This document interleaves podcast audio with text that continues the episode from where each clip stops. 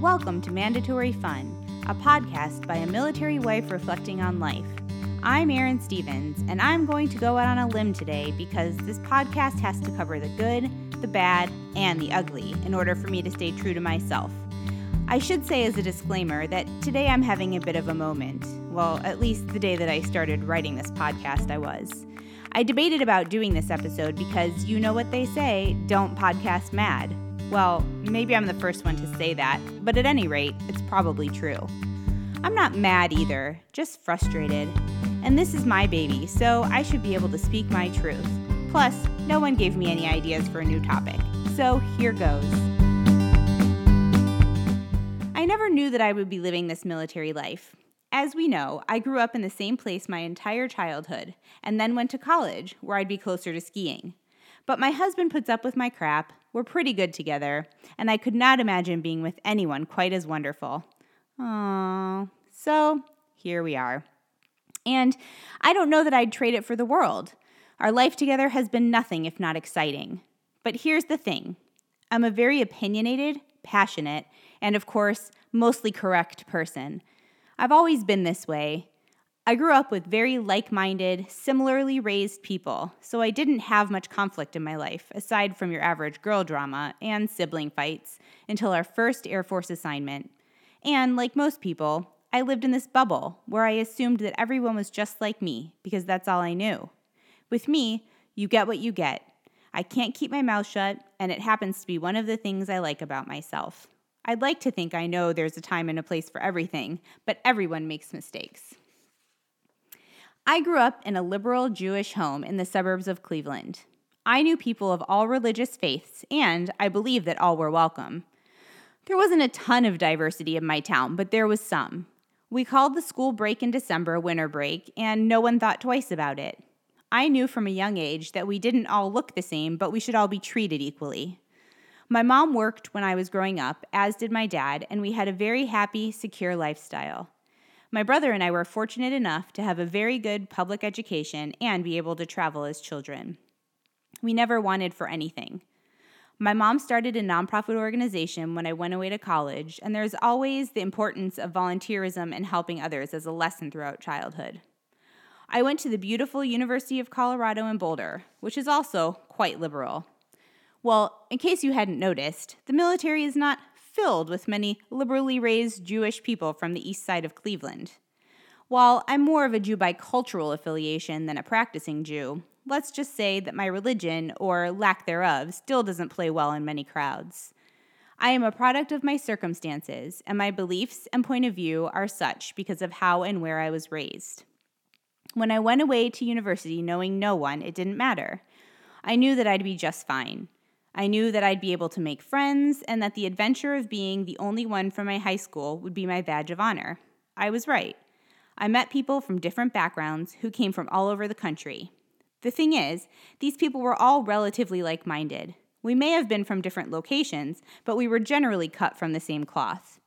Our biggest disagreements would be about who should have stocked the toilet paper last, or who deserved which room in our new house. In my classes, there were never any major squabbles about politics or otherwise. Boulder is a pretty liberal place, and while there were certainly conservative viewpoints and students, with a student population somewhere around 20,000 at the time, I was never really a part of those conversations. I met my husband in college, and we actually came from pretty different backgrounds, but we share many of the same interests and opinions, so our differences have never been a point of contention. Then we got married, and I found myself in the minority very quickly. I've been known as the token liberal for close to 14 years. I'm one of the only people raised in a Jewish home, and I've been the anomaly. The thing about me is, I can't keep my mouth shut. I'm sure some of you are laughing out loud about that last statement. I mean, I have a podcast, for goodness sakes. Even as a 24 year old newbie in this community, I made my thoughts known. At one of my first squadron socials, there was a discussion about the adult Christmas party and the kids' Christmas party, and this was all discussed after the opening prayer. It was a non denominational Christian prayer at a squadron function, not at a church get together. I chose not to bow my head, but was quiet out of respect. That's still how I play these situations, which tend to happen pretty often. After the coffee, as we call it, I went up to the commander's wife and I just informed her that while I didn't expect want, or need anything to change for me. I just wanted to make her aware that I don't celebrate Christmas and that there may be others who are in the same boat. For me, it's always been an acknowledgement that there's something else that's important. I'm not taking away from your celebrations or choices, but I would love for you to recognize that I'm not the same as you. We do, after all, live in a country where there is a separation of church and state, and unless you are on religious ground, I don't care to be a part of your religion, be it Christian, Islam, Buddhism, or otherwise. If I want to learn about it, I'll read about it, ask you about it, or I'll take a religion and dance class. True story. Plus, let's be honest, much of what we believe as humans comes from our religion. It is now and always has been the cause of war and strife. This goes back to what I said before. Where I came from, everyone's religions were respected and mentioned. As you can now imagine, I likely take a very social liberal stance. I'm perfectly fine with disagreeing with people. I know they're wrong, but I digress. What I'm not fine with are assumptions or being called very derogatory terms based on my beliefs, both of which tend to happen. Obviously, this being an election season brings up much of this to the surface. This election in particular has been quite polarizing.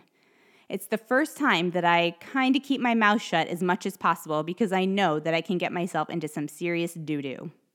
Again, I'm sure some of you are laughing and do not believe I'm keeping my mouth shut. It can be difficult when you're surrounded by a majority of people who feel differently than you. There's something to be said about being able to vent your views and not get in, in an argument or to be judged. I do have a small handful with whom I can do that, but I've had some pretty low days of late. I disagree with so much that's being said and done, and most of the time I'm staying silent about it. Unless I'm commenting on Facebook, and at that point, you started it. Moving to South Georgia from an international community in Germany was not easy. Most people over there shared the same views as me. I was always comfortable speaking my mind and was able to have educated, albeit passionate, conversations because everyone truly came from such different places that there was no one overwhelming belief. And when there was, I likely agreed. There were some instances where these things started to creep back in, but I never kept quiet when I disagreed. Here, my military friends have pretty different beliefs than I do, which has usually been the case, but now the community as a whole is even more opposite than anything I've ever been around. There's a general understanding that everyone goes to church, and duh, you all believe the same things. I feel it when I walk into my kids' schools, and I feel it when I go out to eat. My kids feel it too. This is the first time that I've ever had to explain to them that they are entitled to their beliefs, and as the saying goes, sticks and stones may break my bones, but words will never hurt me. However, when you are a nine year old girl, being told that you are going to hell is never fun. My youngest came home not too long ago from her public school with a Christian, religiously based viewfinder, so I had to write an email to her teacher about how I'd appreciate her not picking something like that out of the treasure box again. These things seem to happen more and more in a country that seems to be getting more and more polarized. I find myself getting anxious and frustrated and worked up, and it's leading to some unhealthy behaviors on my end. I never want to isolate myself or be isolated, so I internalize many of my feelings.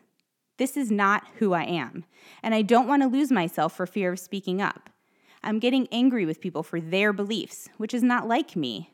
It's like me sometimes, but not to this extent. I had a conversation with a squadron friend the other day about respect and how so much respect has been lost these days. This isn't just political respect, but also human decency. The mommy wars are a perfect example of this.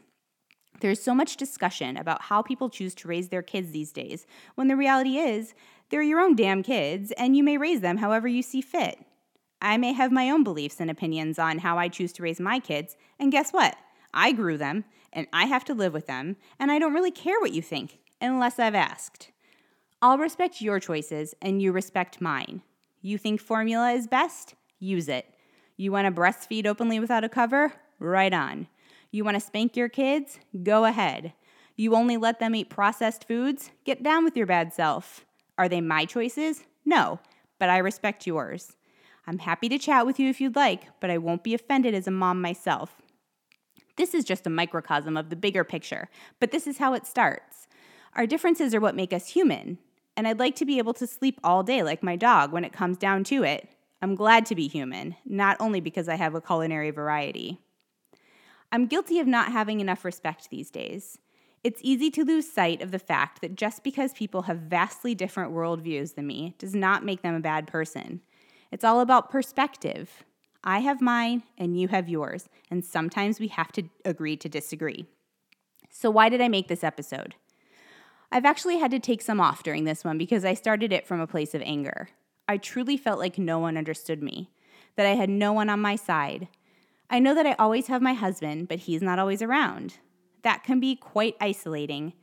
I felt that it was time to get it off my chest, to let everyone know that feeling alone in your beliefs is not easy and that it can make you angry to put out there to the greater universe that respect is key, and that also means that no one is taking away from what you believe, and that no, it's not a war on Christmas.